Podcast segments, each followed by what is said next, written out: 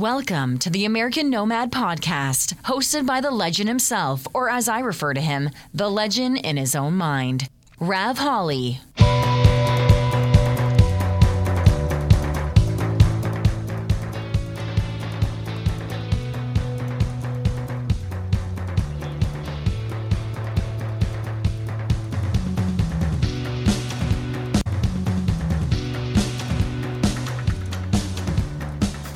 Welcome, everyone, to the American Nomad Podcast. I am your host, Rav Holly. This is the Libertarian Hour where we discuss everything from current events to politics to modern day nomads living and vehicle dwelling, living minimalistically off the grid. Welcome, everybody. No, not sure who we got here uh, on the show yet. Let's go ahead and fade this music out. I'm still getting used to this new software, guys, so uh, bear with me, but uh, we're doing a little better here, I think. Uh, different camera angle. I keep tweaking things. I don't like uh, the way things are set up, so I move things around. Uh, so this is a entirely new setup. I apologize for the show last uh, Monday because the the resolution got off in the software. So instead of shooting at high definition, we were shooting like at 480p or whatever. That's why the the the picture looked so funky. I kept looking at it, going, "What is the deal with this?" I guess it was because I changed computers and it didn't save the setting or something. But uh, anyway, we got the we got it back uh, at where it should be. Anyway, I want to welcome you guys uh, to the show. Should be a good show today. It's uh, the Hump Day, of course, December thirtieth, twenty twenty. I ended up uh, wishing my dad a happy birthday today. He's A young man, he turned 81 years old today. So I want to say uh, happy birthday, Dad. I don't know if you're watching the show, if you watch the show, but if you end up watching the show, happy birthday to you, Dad. Uh, 81 years, man. It's so it makes me so happy every year when I can actually call and wish him a happy birthday. Uh, I do cherish that. It's not everyone that lives to be 81 years old. I never knew that he would live to be 81 years old, and uh, I hope he still has many more years to come because uh, uh, it's a real pleasure to be able to call and wish your father a happy birthday on his birthday. Anyway, let's get into the chat here, see who we got. We got Random Nomad. What is going on, buddy? Good to see you. Uh, cool new intro. Thanks, man. I appreciate it. I'm working on it. Uh, I'm tweaking this thing, tweaking it, tweaking it. Uh, my goal, uh, Random Nomad, was to have this thing dialed in by the first of the year. Uh, so to add, a, you know, I've just been winging it, uh, but now I'm doing an intro. I want to have it more professional when people on YouTube actually do stumble onto the show. So it's not just me winging it. So I want to have it a little bit more professional. So I'm working on it, buddy. I really am. And I appreciate you always being here to uh, put up with my soapbox ranting. Somebody's got to, right?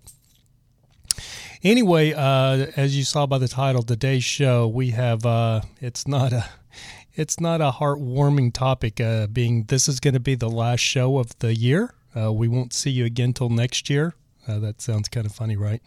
Uh, but yeah, we there's a a video that's going around of a Native American gentleman, a uh, Darrell House, uh, who him and his sister was out in one of the national parks, the monument, can't think of the name of it, and uh, right outside Albuquerque, New Mexico.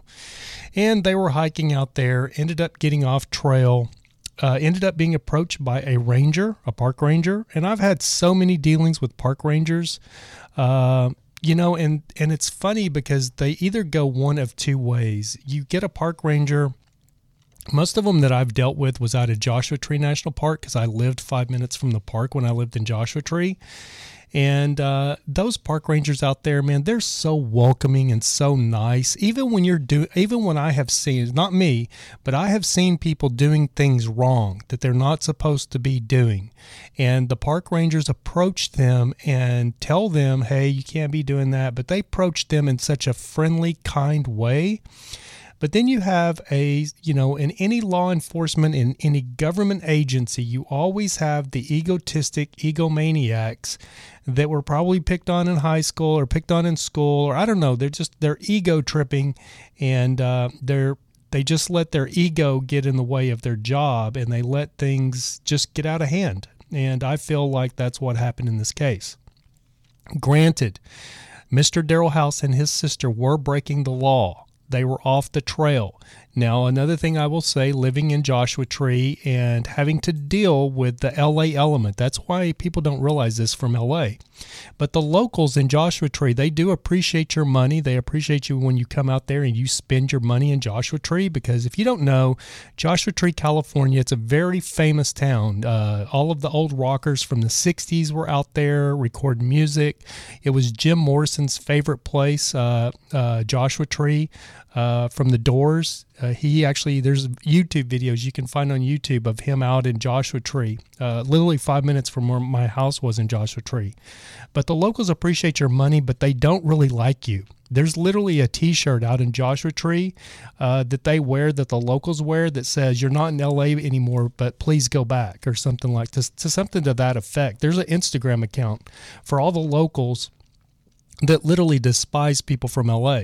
And if you're like me, uh, I'm originally from Texas, so I kind of got a pass. But if you're like me and you move out to Joshua Tree uh, from LA, you're not really welcomed out there uh, like I thought you would be. So uh, it ended up being very uh, uh, I ended up being very isolated out there. I ended up meeting a few locals, but they judge you really quickly. And if they think you're that LA, got that LA vibe, they don't really want to have too much to do with you. The only people that really take you in out there are other LA locals that have moved out there. And for good reason, because all of the LA uh, inhabitants that find out that there's cheap land out there and cheap houses, they flood out there. And now, in about 2015, 2014, 2015, with the rise in popularity of Airbnb, all of the LA rich people have moved out there and bought land, and now the the housing prices are through the roof. And the locals out there are very blue collar you know, just your average, you know, work at, they work at the casino in 29 Palms or they're bartenders or they work at the Dollar General.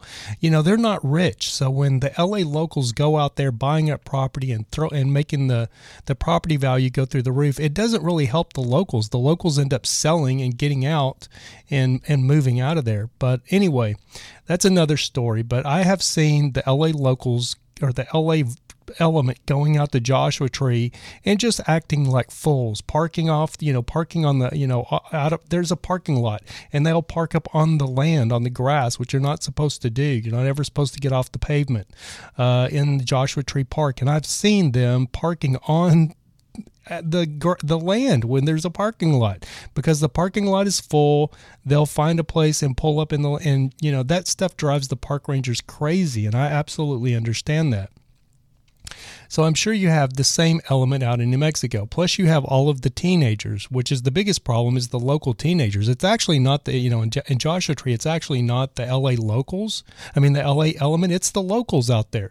It's their teenagers that are bored to tears that are running around graffiti painting all the rocks. And, you know, you do get them from LA too. But for some reason, uh, young people love to to to paint rocks, you know, or, or, graffiti stuff.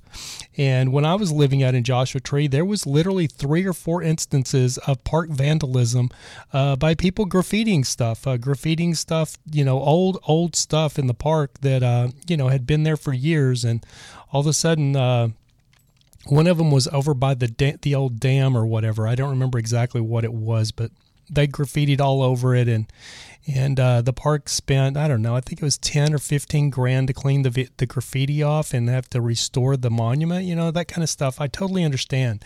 So that's why the park rangers are there is to basically you know curtail that. That's their job. They are basically law enforcement officers. A lot of people don't understand that. They are law enforcement officers. Uh, if a park ranger approaches you because you're doing something wrong you look you should look at that park ranger exactly like he's a police officer because he basically is. Uh, he has the right to detain you and he has the right to arrest you if you're breaking law or doing something wrong. With that being said what happened with this deal in new mexico is it's on another level of lunacy. This park ranger, uh, you know, granted the Native American kid guy, he's not a kid, the Native American gentleman and his sister, they were off the trail with their dog. Which in now, if you want to get a park ranger upset, I don't know what it is. I mean, understand it's the, you know, it's it's has to do with the local wildlife and stuff, and they don't want your pet, you know, damaging the the natural habitat and stuff. I understand that, uh, but if you want to if you want to freak a park ranger out, even in Joshua Tree, if you want to freak a park ranger out, take your dog out on a hike off trail. And you're not even supposed to have a, an animal in the park. You're not if you're in an RV and you pull up to Joshua Tree National Park and you have your dog in the in the RV, if they find out about it, they won't let you in. They're not you're not supposed to take any animal out into the Joshua Tree National Park. And you will see I've seen I've seen tourists from everywhere, you know, with Oregon plates, with Washington plates, with Arizona plates, pull up in their rig, in their RV. The first thing they do is open the door, let their big German Shepherd out, and he's just running around in the parking lot. Uh, they're just letting him run around the park, not even on a leash. And he's not even supposed to be in the park. So if I was a park ranger, I would be all over there, you know, just because they're not supposed to be in the park. Uh, I lived out there for four years. I can't remember. Uh, four years, and not one time did I take my little dog Charlie out to the park. Uh, you know, and and because if I took him in the RV out to the park, uh, there's a, at a certain time he's going to need to go to the restroom. So if he needs to go to the restroom, you have to take him out into the park. He's not supposed to be in the park. So you know, you're disrespecting the park and everything that goes with it. So I understand that on the park ranger's part. Uh, but the way he handled the situation, I mean, it's, you know, I've been very pro law enforcement with all of the stuff that's going on with the BLM and everything, but it makes it really, really hard for me to side with law enforcement when you're seeing something like what we saw with this uh, with this interaction with the park ranger and uh, this Native American gentleman. Uh, it's just uh, it got completely out of hand. It shouldn't have happened, and uh, you know, even though the park ranger was within the law, he needs to be reprimanded. He needs to learn how to handle that situation a lot different.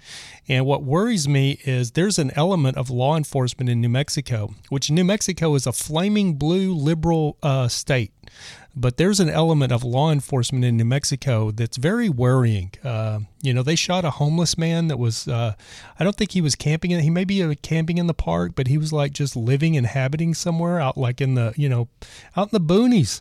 And they confronted him, and uh, he was unarmed and ended up shooting him like four or five years ago. But anyway, without further ado, uh, you know, let's discuss this topic. But if you haven't seen the video, I want to show you the video. But uh, I want to show you the video, but just keep in mind that TMZ has now released a full video that has that was actually taken by the officers, uh, the officer's cam. So he had a he had a vest cam on. Uh, so there's a longer video out there that actually shows much more inter. It shows the entire interaction. So. Uh, this one makes the officer look even worse, but we'll, we'll discuss it. But let's let's before before we go on, let's uh, watch the video and talk about it, and then we'll talk about it. If it'll work, if it'll play. And it's not playing. Hmm. Well, I haven't had that problem before. There it is. Help! Help! doing? Help! What are you doing? What are you doing? Show me your Stop! hands. What are you doing? Show me your hands. Excuse me, sir. What are you doing? Show me your hands. Sir! Excuse me, what are you doing? Stop! Stop it! What are you doing? Why are you doing this? I What don't have are you anything. doing? Show me I your don't hands. have anything. Show me. I I don't don't have have anything, sir. This guy's attacking us! anything. Show me your hands. That's all you have to do. Stop! You're not Put your hands behind your back. Do it now. Stop! Put your hands behind your back. Do it now. I'm Stop! I'm a peaceful person, sir. Put your hands behind your back Please, now. Stop. Do it now. please! please, Give me your please, hands. Please, Stop! Give me your hands, please. buddy. What do you Oh my want? Give gosh! me your hands. What, what do you Give want? me your hands. Give me your You're hands. not Stop! giving me hands. What are you doing? I'm not Stop doing it! anything. Sir, Ex- what are You're you doing? this. You're escalating this too high! right now, turn around and put your hands behind your back. Do it now. Do it now. Please, sir. I'll, Do it I'll now. take a sit. I'll Sit sit, down. down. Sit down. Ma'am, do you mind please getting the dog? Excuse me, Geronimo, come on. Come here. Sir, give her the dog. Stop. What are you doing? This you didn't even have to do detained. You're Please going to be record this. Please record this, Winona.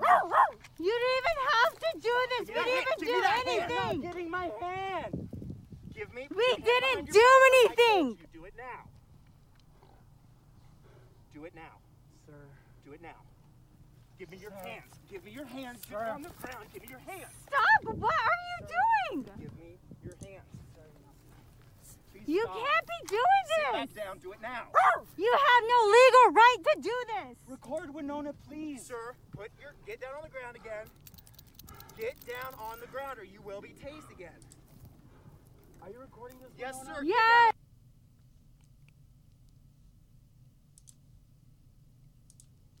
All right, so as you can see, uh, that escalated into a absolute mess, and uh, you know they were both at fault. They're both adults. If you watch the full video that's been posted by TMZ now, the Native American was uh, gentleman, uh, Mr. Darrell House, was very standoffish when he was approached by the park ranger. Uh, and you know wasn't very polite i you know i saw i saw you know it's not i didn't see that you know it's not that i didn't see that i did see that.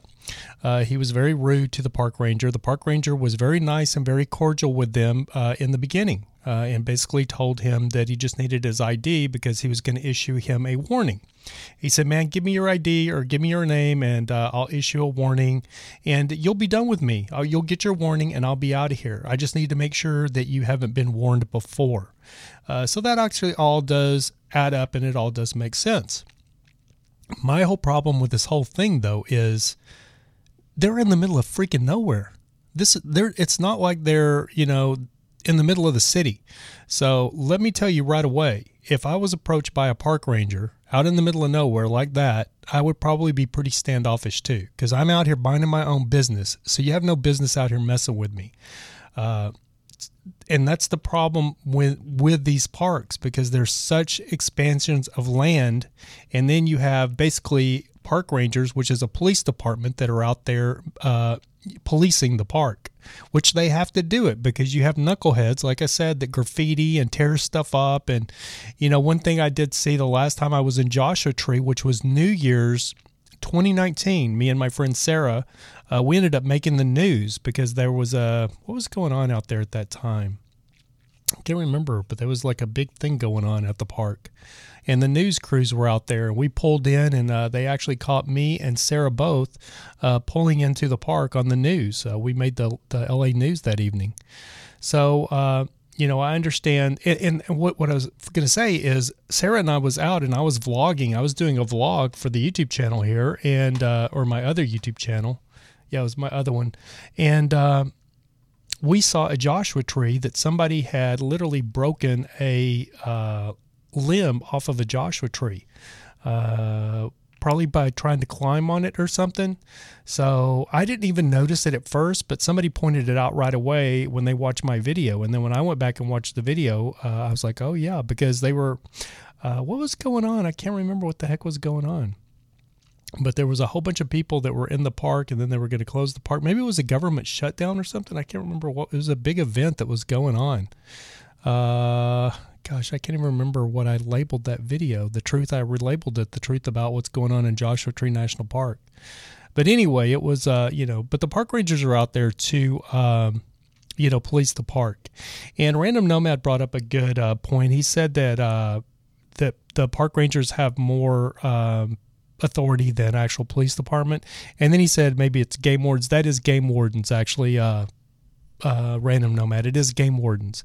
Uh, game wardens have a lot of authority. They can actually.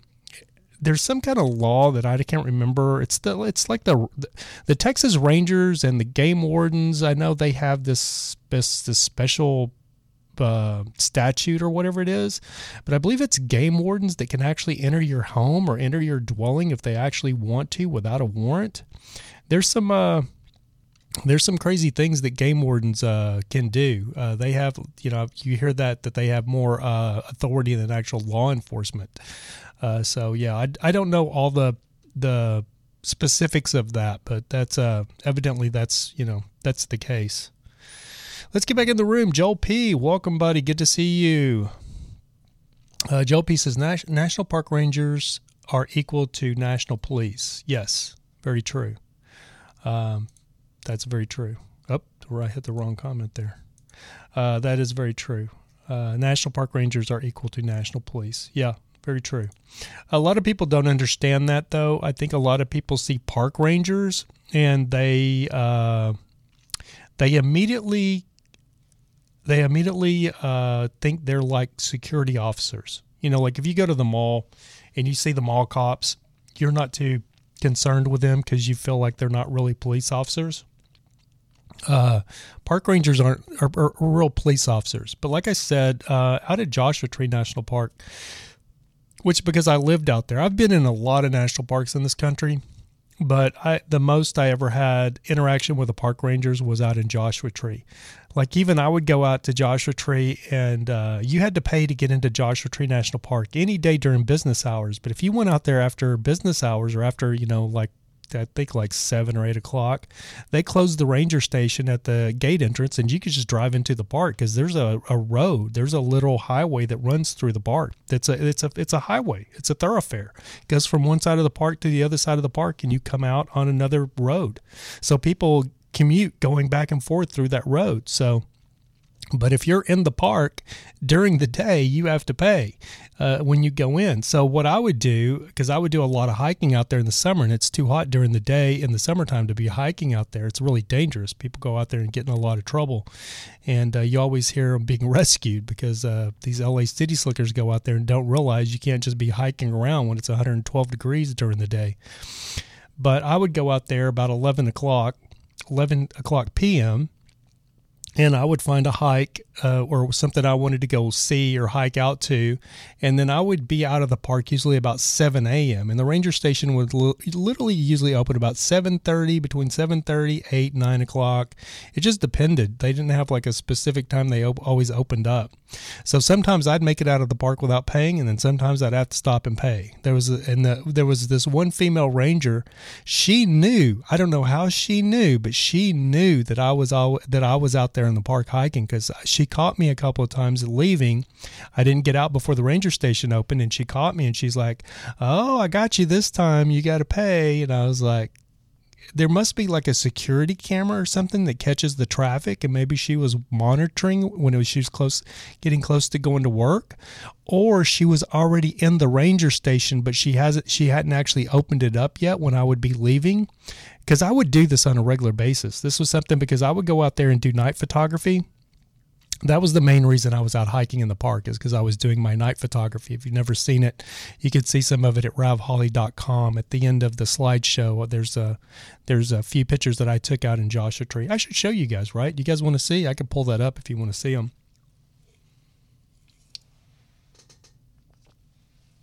But I was out there doing a Joshua Tree collection trying to get a collection together to uh, of a moonscape collection that I was going to be uh, selling or try to get into a, a, gallery in Palm Springs. It never came to fruition, so it ended up just being a, a lot of uh, hiking for the fun of it. Uh, Random Nomad said, "Yeah, that would be cool." Okay, let's see here. Uh, I don't know if you guys have you guys ever even seen my website. Let's uh, let me uh, let's do it this way. Let me add the stream here. And we'll go up here to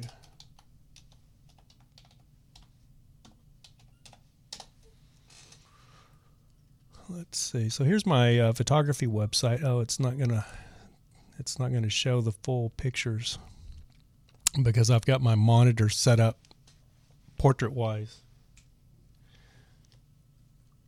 But you'll get to see them here at the end. Let's see if I can make this. There we go. That a little, that's a little better. Uh, that just may have killed the, the slide. There we go. So this is my photography website if you've never seen it. And it just kind of goes through this slideshow. And at the very end, uh, I have the pictures of uh, the Joshua Tree National Park that I posted or that I took. We'll have to wait through the slide to get there, though. It's Tito Ortiz, Old Punishment. Justin McCullough used to be in the UFC. That's London model Amina Moz from the UK. Mr. JT, for. Uh, he's actually wearing a Breitling, but that was actually for Louis Vuitton. That was for a uh, jewelry and makeup. Yeah, the jewelry right here. Ad campaign. Another one for the jewelry campaign.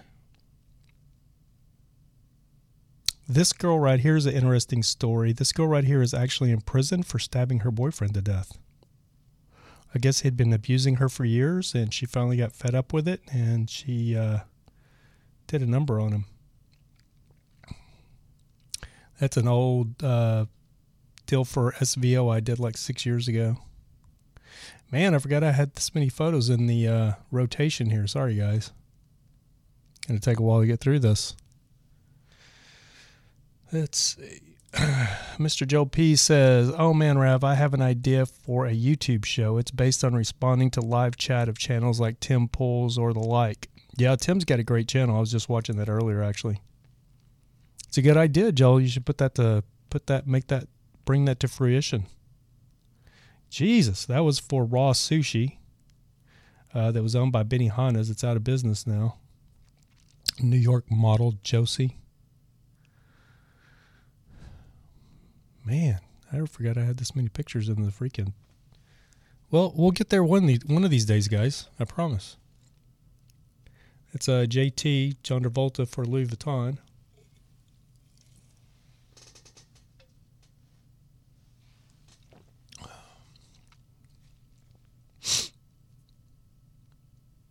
My dog Charlie. My Yoda dog.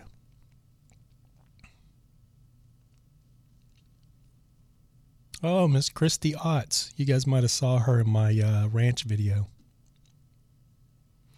That was a band in uh, Long Beach. I shot their promos. Well, if I could speed through this, guys, I would. But uh, you guys are getting a good taste of my photography stuff. This was a rich Indian guy that came in from Florida that wanted me to take his pictures. That's my old roommate, Razor Rob McCullough. Used to be the WEC lightweight champion. Man, this is all stuff I shot back in my studio. That's the girl again that stabbed her boyfriend to death and is in prison now. This is a giant rock. It's the largest freestanding boulder. It's out close to Joshua Tree and Landers. Here we go, Joshua Tree National Park. Now, keep in mind, I call these moonscapes because I took these pictures. It was pitch black dark. The only light was the moon.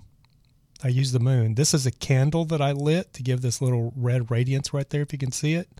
But it was totally dark out here. I would use a flashlight. I would use a flashlight to shine on the rocks far away, a real, uh, real powerful halogen flashlight. But anyway, yeah, we went through those really quick. Uh, but uh, yeah, that was some of my uh, stuff from Joshua Tree when I lived out there. So uh, I've had a lot of, uh, you know, I've had a lot of um, interaction with park rangers, and I've never had a, I've never had a negative with any of the park rangers. But like I said, the park rangers that I always came in contact with were the park rangers in Joshua Tree National Park, and they're very friendly. Uh, they're there to, you know, they're there, they're there for the tourists, you know, to, to keep people coming back. So they're very friendly, they're very helpful. If you have any questions, if you need to know something about the park, they'll let you know. Let's say uh, Joel P says, for the longest time, I thought Ben Benihana's was owned by the evangelical pastor Ben. Oh, that's Ben Hinn, the Indian guy that's always uh, doing um, uh, talking in tongues and stuff. You don't see him anymore. What happened to that guy? Is he still alive? Man, he used to be on the TV so much. Yeah. I actually, it's funny you said that because I actually kind of thought that myself at one time, Joel P. Uh, but yeah, Benny Benihana's uh, owned a sushi place here in California. They may have been in a couple of other states. I don't really remember, but it was called Raw Sushi. But it was spelt like A uh, R A Sushi and I did a bunch of photography for portraits and, and photos that went up in the restaurant. Mr. Lamont driving home Lamont. Good to see you, buddy. He's driving home Lamont says, Wow, when you ended the slideshow, my screen cleared up 100%. Oh, what was you have? You were having screen problems? That's weird. I didn't see it.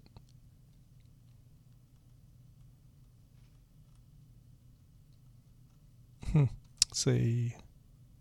Good to see you driving home, uh, Lamont. How's that uh, step van going? You getting that thing uh, all put together? I looked. I checked your channel out the other day, but I didn't. Uh, I didn't get a chance to go through a whole bunch of videos. I was just kind of scrolling through and watching little snippets. Everybody's looking for some Nomad news, uh, which is coming back, guys. Uh, if you remember, if you know my other channel, Nomad News, I've been waiting on the first of the year, uh, putting out a new video for Nomad News first of the year, which is right around the corner. So if you like Nomad News, it'll be back.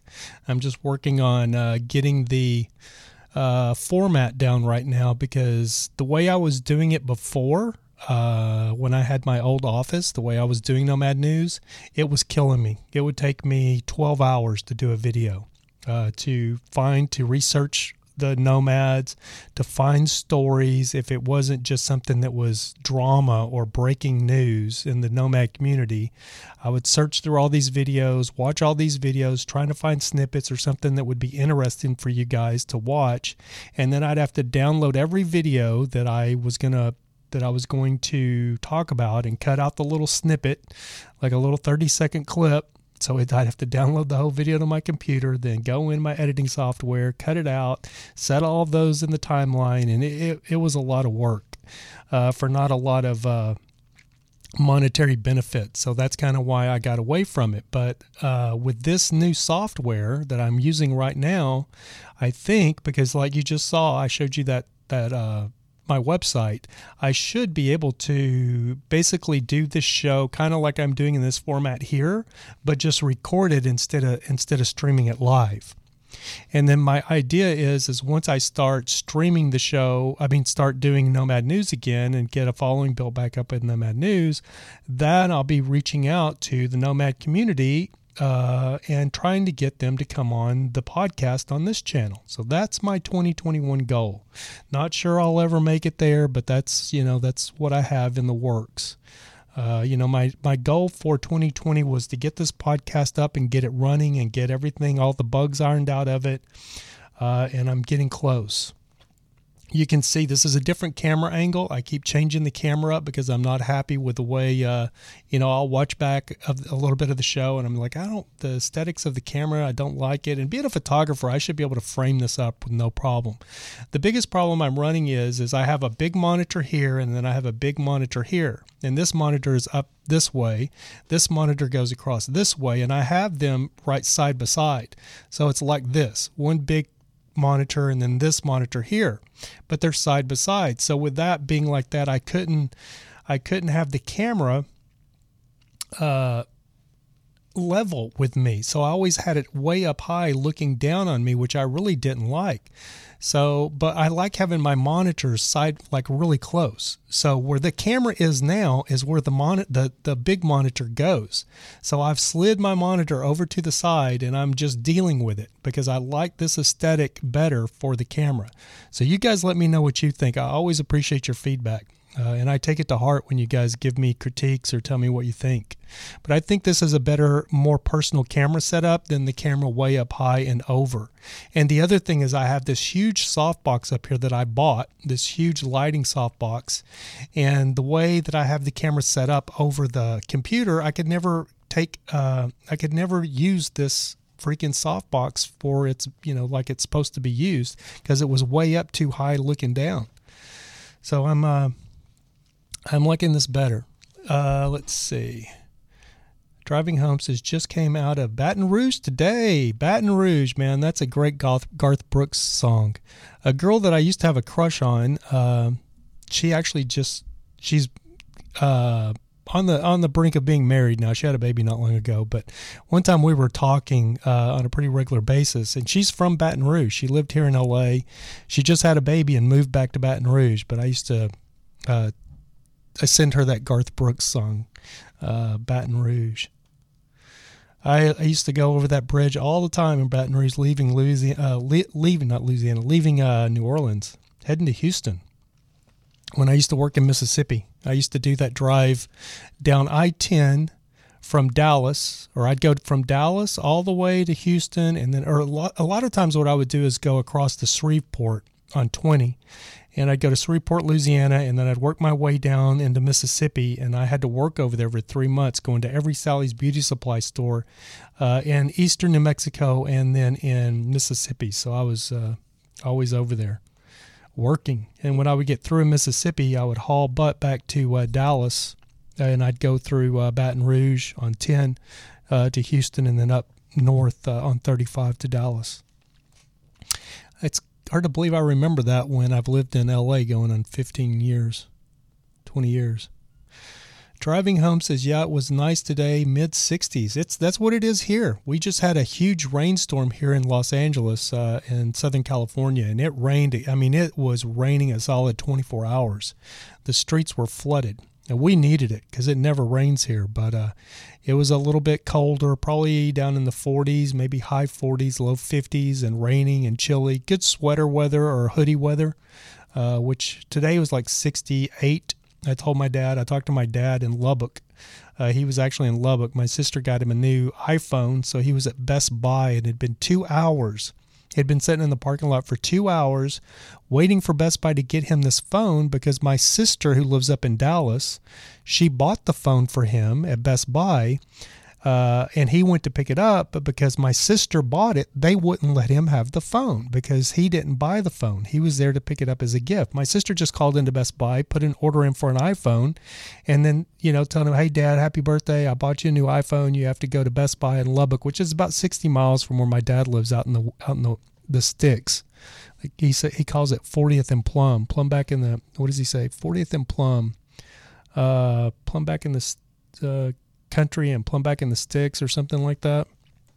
But uh, he went to pick it up and they wouldn't let him have it because he didn't buy the phone. So he had been sitting in the parking lot for two hours trying to finagle with Best Buy so they'd let him have his new iPhone. But he said it was, I think, 36, 37 degrees there. And when I left New Mexico, when I was there in October, it got down to 12 degree, 20, 22 degrees. 27, something like that. It was a little cold. Joel P says, I, I have bartended in Oklahoma. I'll say this Garth Brooks sure can sing karaoke of himself. Oh, I bet. Yeah, he's from Oklahoma. I think he still lives in Oklahoma, correct? He was uh he was all that in a bag of chips back in the 90s. Garth Brooks was the man. But uh, I'll be the first one to tell you that George Strait is the king of country music. Trav Man, you are something else, dude. Nomad News 2021. Thank you so much, Trav Man, for the uh, $3 super chat. I actually have something set up for you, buddy. Let me see if I can. Uh...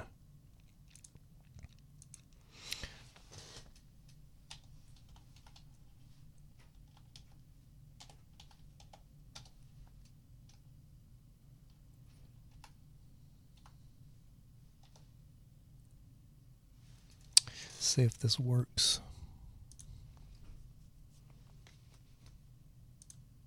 Look at that. Thank you, Trav Man. I really appreciate that.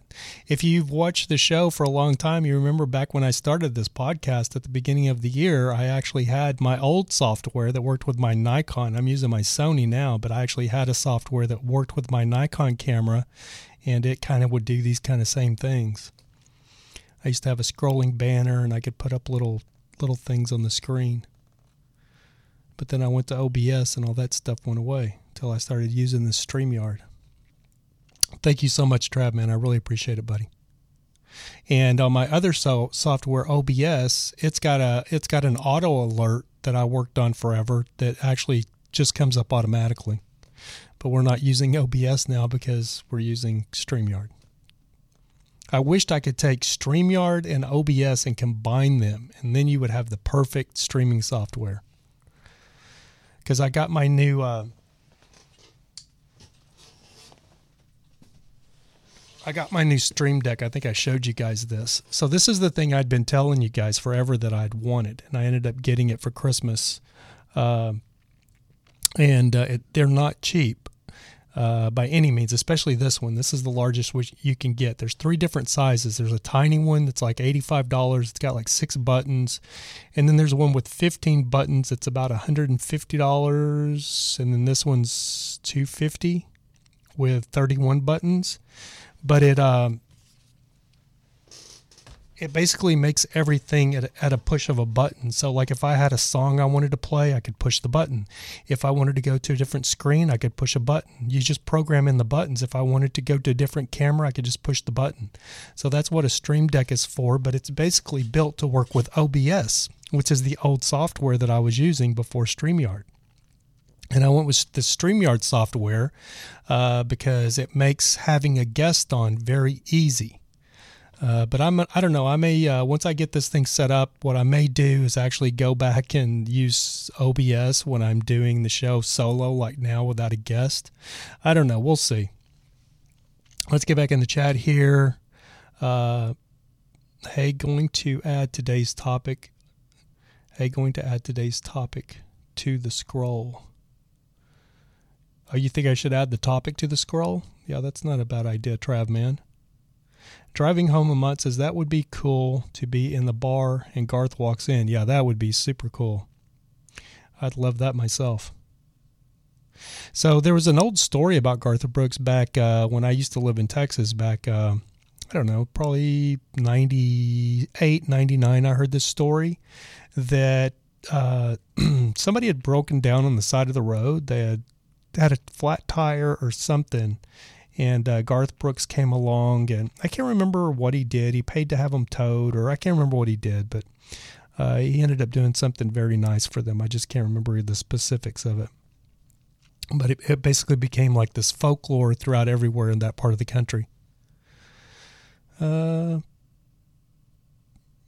Joel P said you would barely notice him until he started singing. Uh, I bet everybody would notice him. He's a, he's got a very uh, distinguished, very uh, everybody his mug. Everybody pretty much knows what he looks like. Oh, you know what I can do, Trav man? Let me see if I can do this. I got that scrolling, but I think I can do this. Wow, look at that. I don't even need the scrolling banner. I'm learning new things all the time here.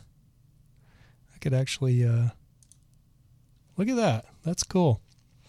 I kind of like the software. That's a, that's another reason that I'm using the software. I mean, I'm paying for it. One one reason is it's uh, twenty five dollars a month, which is not cheap for a monthly subscription service. It's not cheap, but uh, it's got some cool little bells and whistles.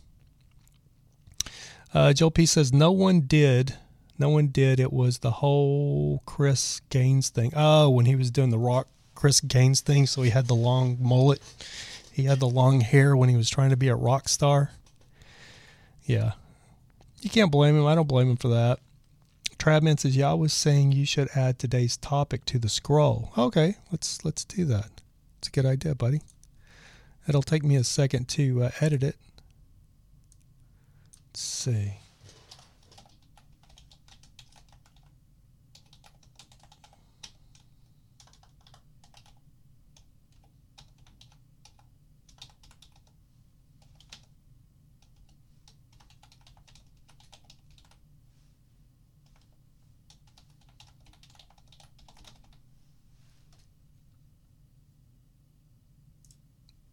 If I could spell. And let's see if we can add that to the scroll now. There we go. So, uh, what what do you guys think about the, the this whole park ranger thing? You think the park ranger was within his? Uh, I mean, he was doing his job. I mean, I understand that, but I think it I just don't know, man. I just think I would have had an attitude as well if uh, park ranger, if I'm just out minding my own business with my sister and my, you know, just chilling and walk, out in the middle of nowhere, and then you have to, you have to, um, you have to factor in that he's native. They're natives, you know, they're Native Americans, so they feel like the land is theirs anyway, and it was basically stolen from them, which it was. You know what I mean? So they should actually kind of get a pass on these laws. I kind of think. You know what I mean? It's funny because I know uh, in certain areas that are native heavy, and the Native Americans are kind of, uh, uh, I don't know what word to use that would not be offensive and, you know, not, they're a little, um, I don't know what word to use. They cause, there's some problems. Let's just put it that way. And so a lot of people uh, that live around large towns and stuff where there's a large native the the the Anglo-Saxon people get uh, discriminatory against the Native Native Americans because they feel like they get everything just handed to them by the government. Can we say? I guess we could say it like that. Uh, Joe P says most Indians don't think that way. No, you're right. They don't. Uh, one of my ex girlfriends was full blood Navajo uh, that grew up on the Navajo Nation in Arizona. And she didn't think that way. But most uh, white people think that way. Most Anglos think that way. And I mean, it's true. I mean, the land was stolen from them, but that's been happening all throughout history. You know, that's that's my biggest problem with you know this whole uh, the Jews being able to return to the homeland and just given to them when the Palestinians were already living there. I mean, it's you know, if you get conquered, you lose your land. Nobody, it's it's nobody's job to give it back to you. You know, the Native Americans, you know, it's it's their own fault because they were warring with each other. They were warring with each other. If the if the if the Sioux and the Comanche and the Apache and some of these big tribes had got together, you know, to ward off the white man, they the white man would have never established roots in this country. But the problem was is they hated each other so much that they were warring with each other that they never they didn't come together until it was too late, till the writing was on the wall, uh, and they had already been overtaken. They couldn't fight. They couldn't fight the white men individually, uh, and if they would have teamed up together, uh, it you know this would still be Native American land. But they had been warring with each other for years. The Comanche moved down into Texas from up north, uh, you know, and you know, and and took over, uh, you know, the plains of Texas, the buffalo, and was running the air, the Apache out, uh, and you know, the Comanche basically took over that area because they were the Apache and the Comanche were bitter bitter enemies.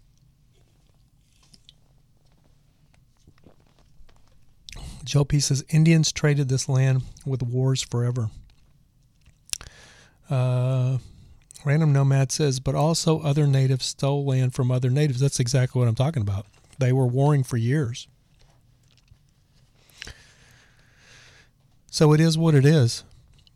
But uh, I felt I felt like the park ranger was completely out of line. I mean, there was no reason for, even though the the Native American guy was pretty disrespectful for, to him for that offense, there's no reason to tase somebody uh, because it all stemmed down to the Native American guy. The, the the biggest problem was is what set the park ranger off is because he wouldn't give him his ID, and that's one of my biggest problems with law enforcement. I don't think they should just be able to stop you and ask you for your ID. Uh, with this case, though, the Native American guy was you know supposedly supposedly breaking the law or was breaking the law because he was off trail. So the law enforcement officer, the park ranger, has to have his ID to be able to, you know, write him a citation or write him a warning or whatever he was going to do. But it just that whole thing just escalated to a point that it just really didn't need to. Uh, you know, the with the the spotlight that's being put on law enforcement right now, as it is, these law enforcement officers should be they should be thinking about that. They don't need any bad PR right now. Now that's not that shouldn't be a uh, open book for anybody to do whatever they want to do because law enforcement's scared to enforce the law. But in a case like this, where the dude's just a, it's a guy and his sister, and they're just walking off trail in the freaking wilderness, and the park ranger chases them down because when the, when the park ranger ca- catches them in the full video that's posted on TMZ, he's out of breath because he was running to check to ch- to chase them. And basically, it just says to me he didn't have anything better to do. He didn't have anything else to do. So, you know, he's basically just out there, you know, looking for anybody to harass because he's got a job and he's got to find somebody that, you know, he can show his authority. It's kind of the way it came off to me. Being a libertarian, you know, I don't, I'm, I'm 100% in, in favor of law enforcement. I'm not anti law enforcement, but I am anti bad law enforcement. And that's just a bad, you know, it's just, you know, it was just, uh, it just got out of hand completely. Joe P says, "I know, I know some tribes are racist towards each other. Most hate the Navajo. Yeah, very true. Very, very true."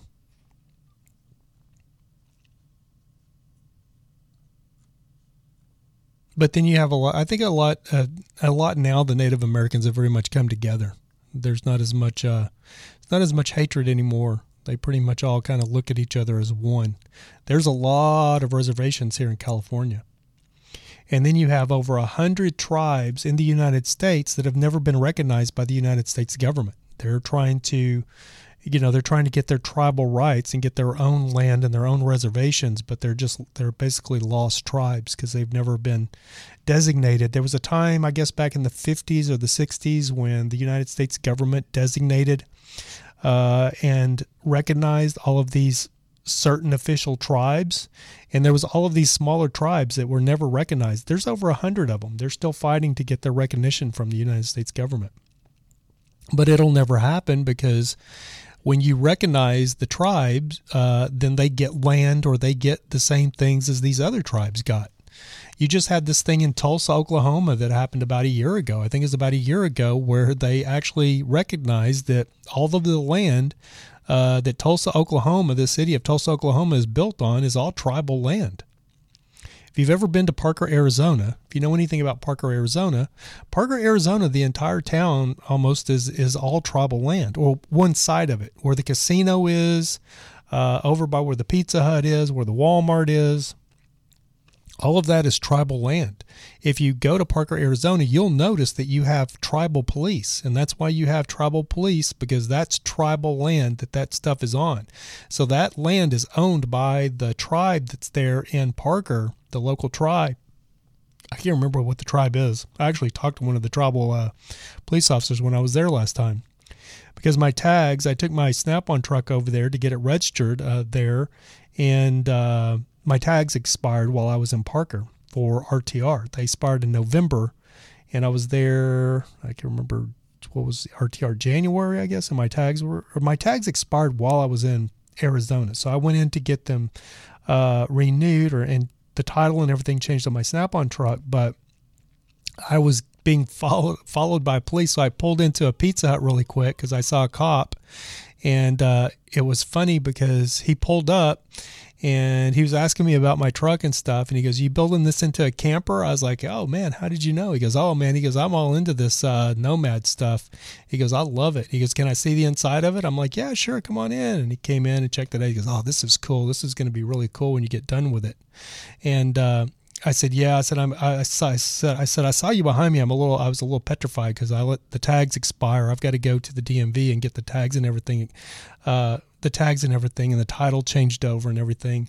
He goes, "Well, you're going to register it as an RV?" I said, "I would love to, but I don't have the stuff in it right now for it to pass the Arizona RV. You got to get it inspected by the state. You got to have running water, and there's a few uh, stipulations that you have to meet for your rig to be an RV." So I said, I can't do that yet. So I'm just going to register commercially. He goes, Well, your tags are expired. So make sure you stay on this side of town because we won't mess with you. I'll let everybody know. And the tribal police won't mess with you if they see you with your ta- expired tags. But don't go over to the other side of town because that's uh, municipal police and they'll, they'll give you a ticket. I was like, Oh, man, you're awesome. Yeah, for sure. Uh, Joe P says, I'm actually sitting on that tribal land east of Tulsa right now. Everyone here knew this was tribal land. The state has had signs up for years. Yeah, that's true. Uh, but I think what the main thing was is the tribe, the tribes aren't getting their rights to the land. Is that is that is that possible? Is that the uh, explanation? We knew it was tribal land. The whole thing, the funny thing is, is like uh, for us nomads that drive all over this country, when you drive around this country, uh, like my ex wife, I actually pointed this out to her one time when we were driving around. I can't remember where we were, but we were driving around and I said, Do you see that? And she was like, Yeah. I said, Say that name. I can't remember what it was, but she's like, Yeah. I said, That's Native American everything in this country, like in Minnesota, Wisconsin, all of these names, it's all Native American.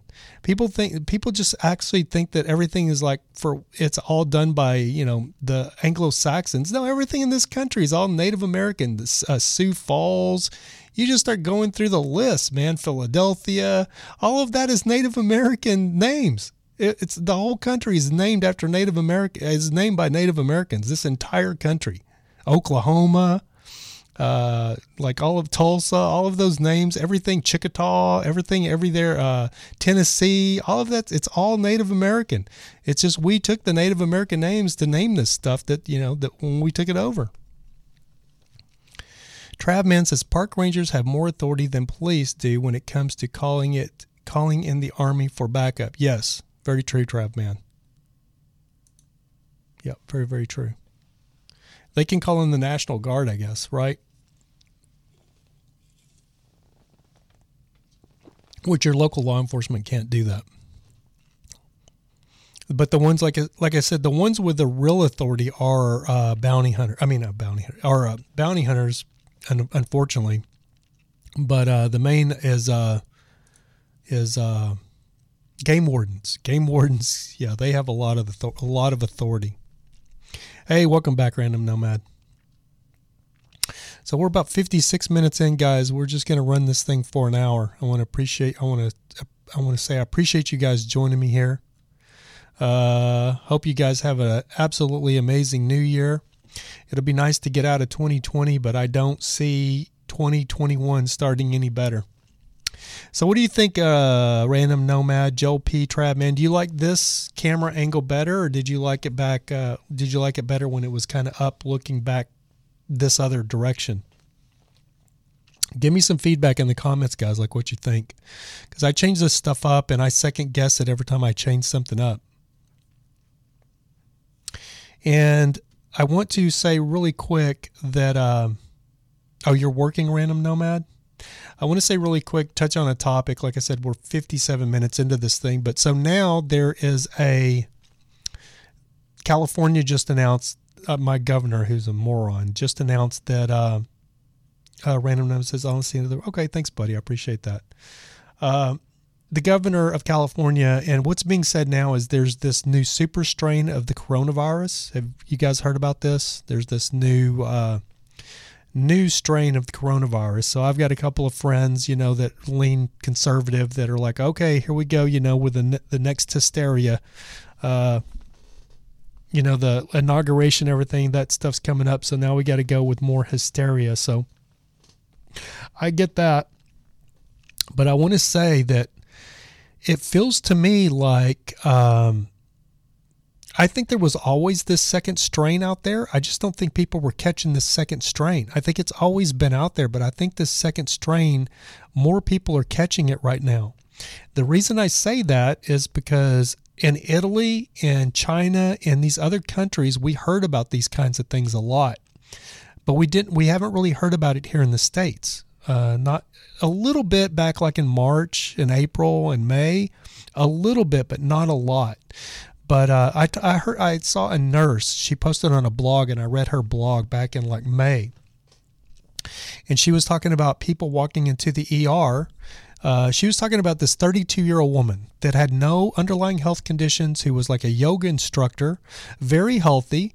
She walked into the ER because she was complaining because she couldn't breathe real well. And the nurse talked to her, checked her in, everything was good. And this was back in May. Checked her in. Uh, they they got her hooked up to all of the machines, but she wasn't on a ventilator or anything. But she walked in, and within like 24 hours, she was dead. And so that was that was pretty scary back then. But we haven't really seen that since like May. We haven't really seen that kind of, you know, we've seen people get sick, there's been lots of people dying, but you know, it's this long drawn out death. But this other strain, I believe that's what my friend Jerry, if you watched Monday's podcast, my friend Jerry was posting on Facebook. He's a 34, 35 year old guy. I don't know how old Jerry was. He wasn't that old though. He was a lot younger than me. Uh, but he was, you know, he was a big guy. He was, you know, obese, but he was just a big guy. Uh, but he was fine on December 16th. And I heard, I think it was the 18th or 19th that he caught the, that he, you know, his family, you know, caught and, and, uh, realized they all had corona or all had COVID. And he died on December 26th. So from the 18th, so within five days, four or five days, he went from getting going positive to dead. And there's an 18 year old girl uh, that that just happened to as well. Uh, she caught the virus on the 19th. She died the day after Christmas Day. that's exactly like Jerry. I mean, it's like a four day incubation period from testing positive or being positive with corona to you're you're done, you're gone. Uh, let's see if I can find the article. And I I listened to her mom, and it was just heartbreaking. Um, and she was like an 18 year old high school senior. Let me see if I can bring this up for you guys. Have you guys heard about this? It's uh yeah, I'm on Bing here.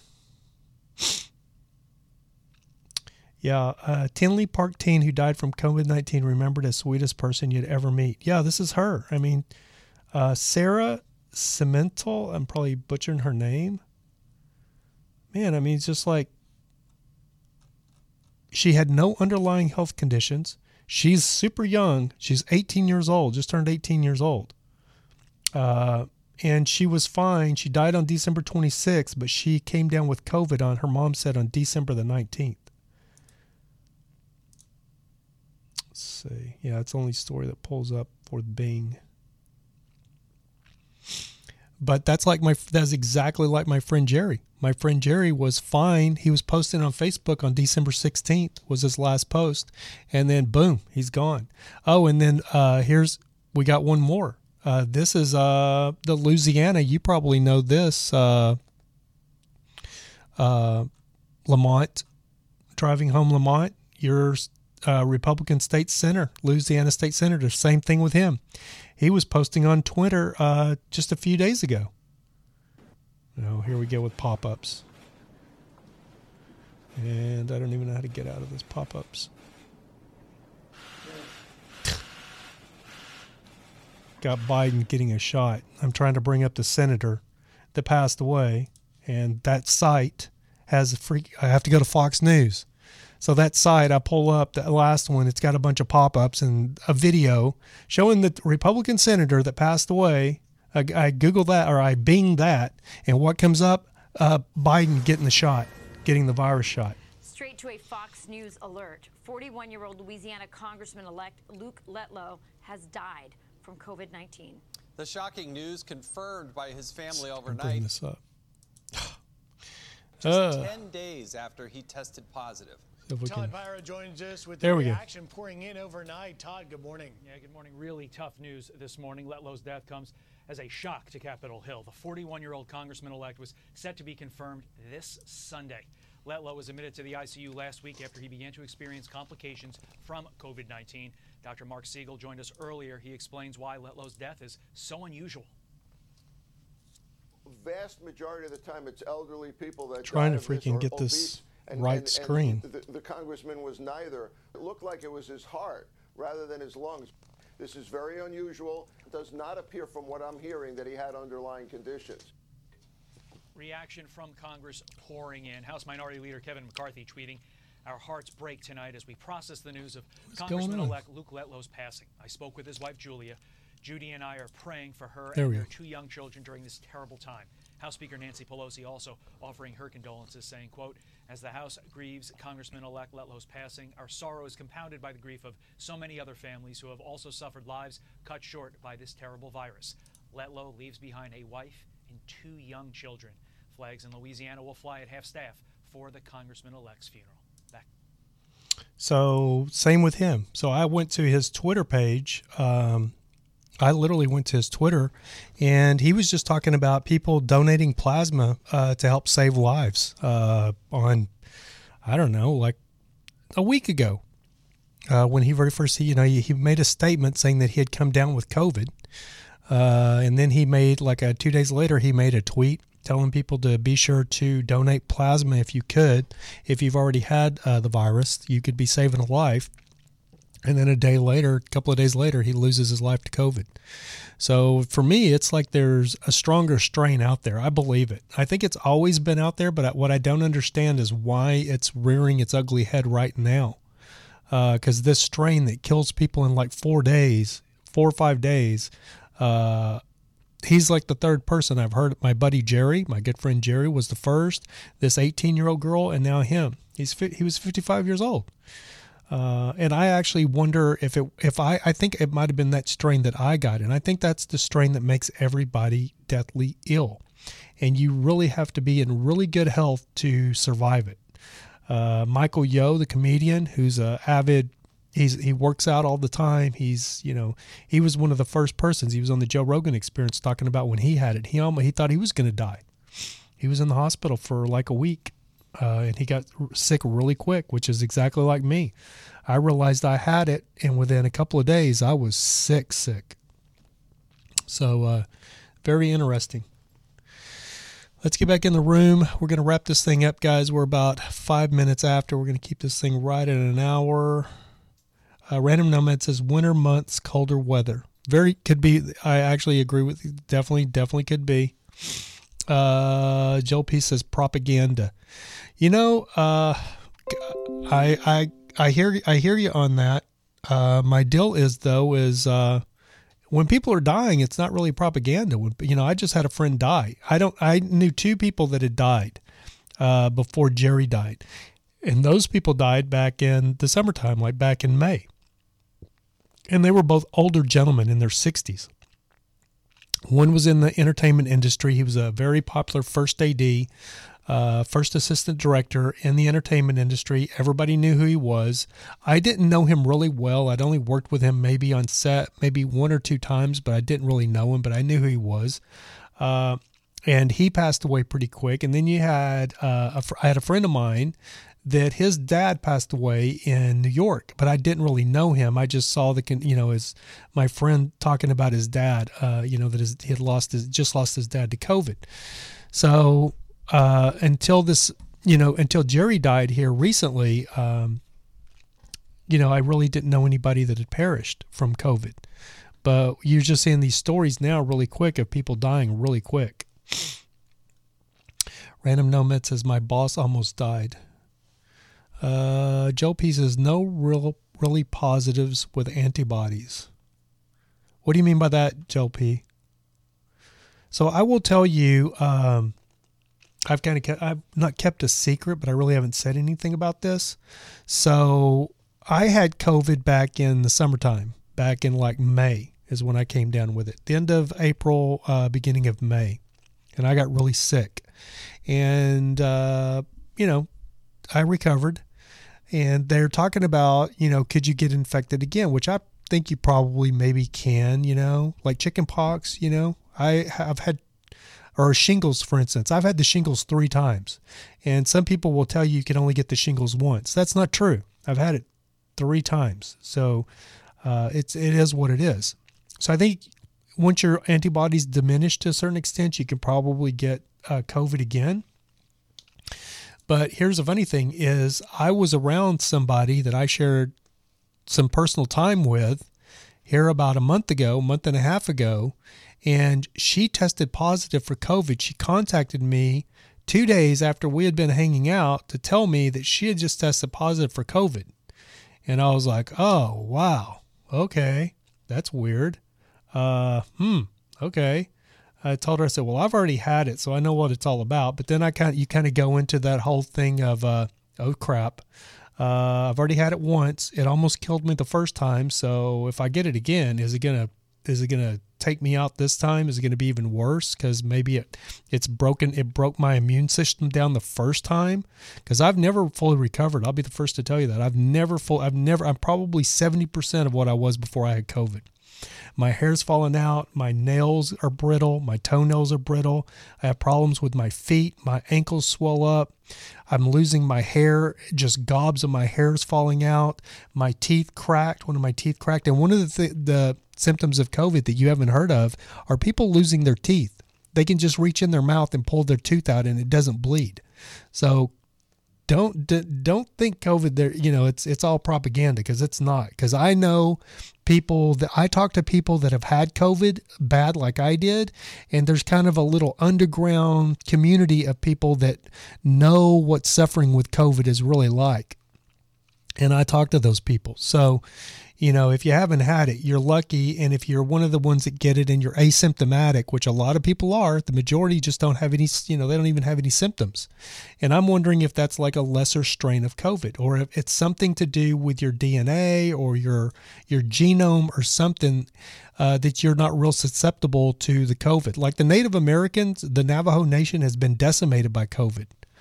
So it's it's uh, something to do with uh, I don't know I don't know what it is. Uh, Joe P says it's us adapting uh, personal time. Yes, Lamont. So I had personal time with somebody who tested positive a couple of days after I did. So I did not go get tested again myself. Uh, and I just felt like I'm not. I just felt like I'm not going to get it. And then the funny thing is, is I look back on that time, like the week after uh, I saw that person, and I've had a couple of days there where I actually did feel a little bit crappy, but I didn't feel like I, you know, like I did when I had COVID. Uh, but I was a little run down and didn't think a whole lot about it. But I'm wondering if I might have got a mild case of it again. But I ended up, I didn't quarantine for 14 days, but I didn't, I didn't go around anyone uh, after, for a couple of weeks.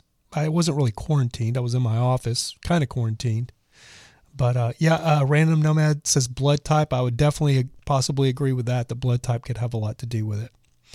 But anyway, the, my point is, is I was around somebody to the point where if, uh, like I said, spending quality personal time with somebody that ended up testing positive for COVID a couple of days after I saw them, and I would have gotten really sick. I should have gotten really sick again and I didn't. And I chalked that up to probably the antibodies I still have in my system from when I got sick in May.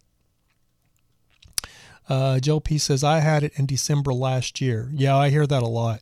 What were your symptoms, Joel P?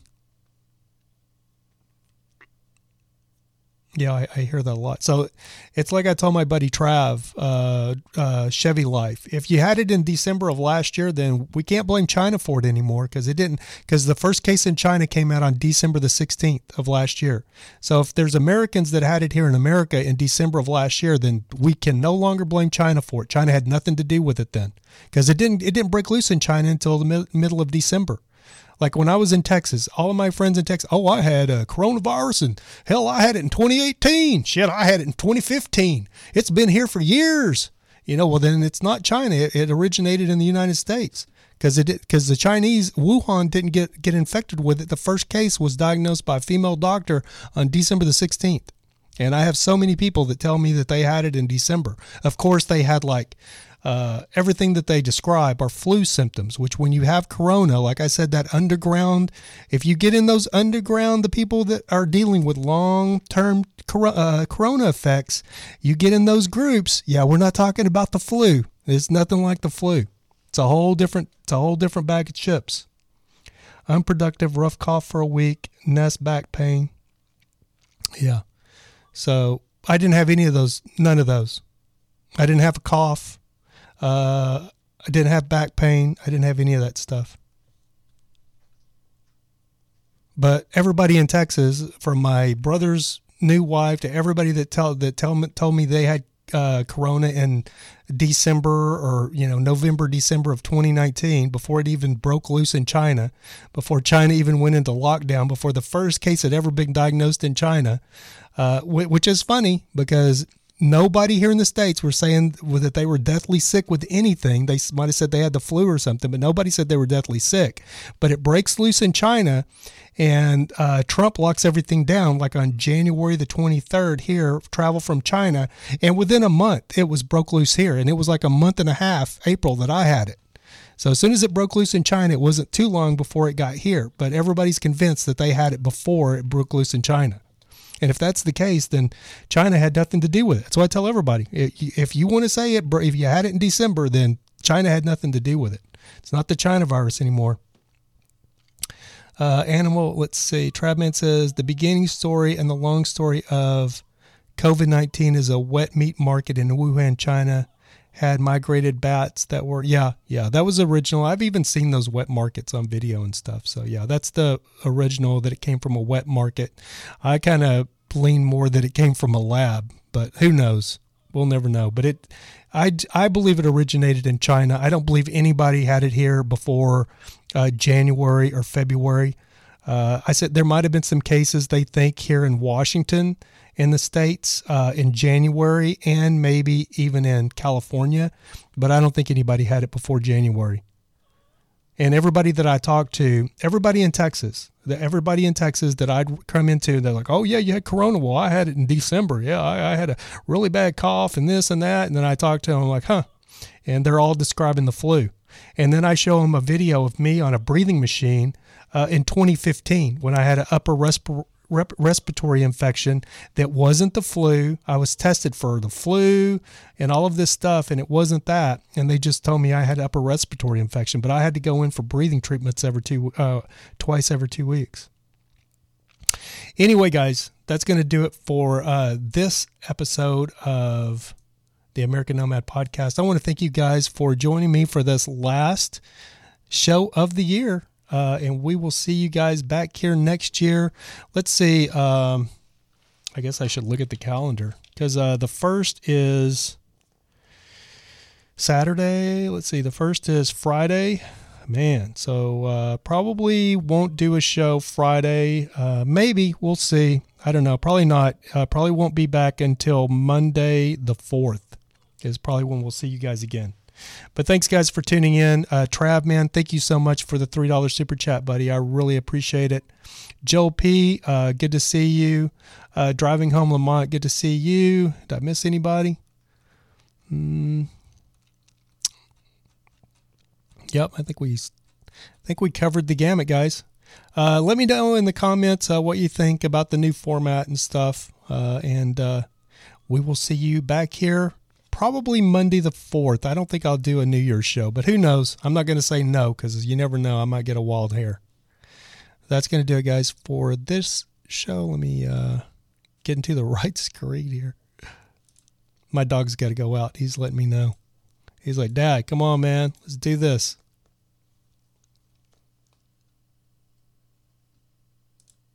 Uh,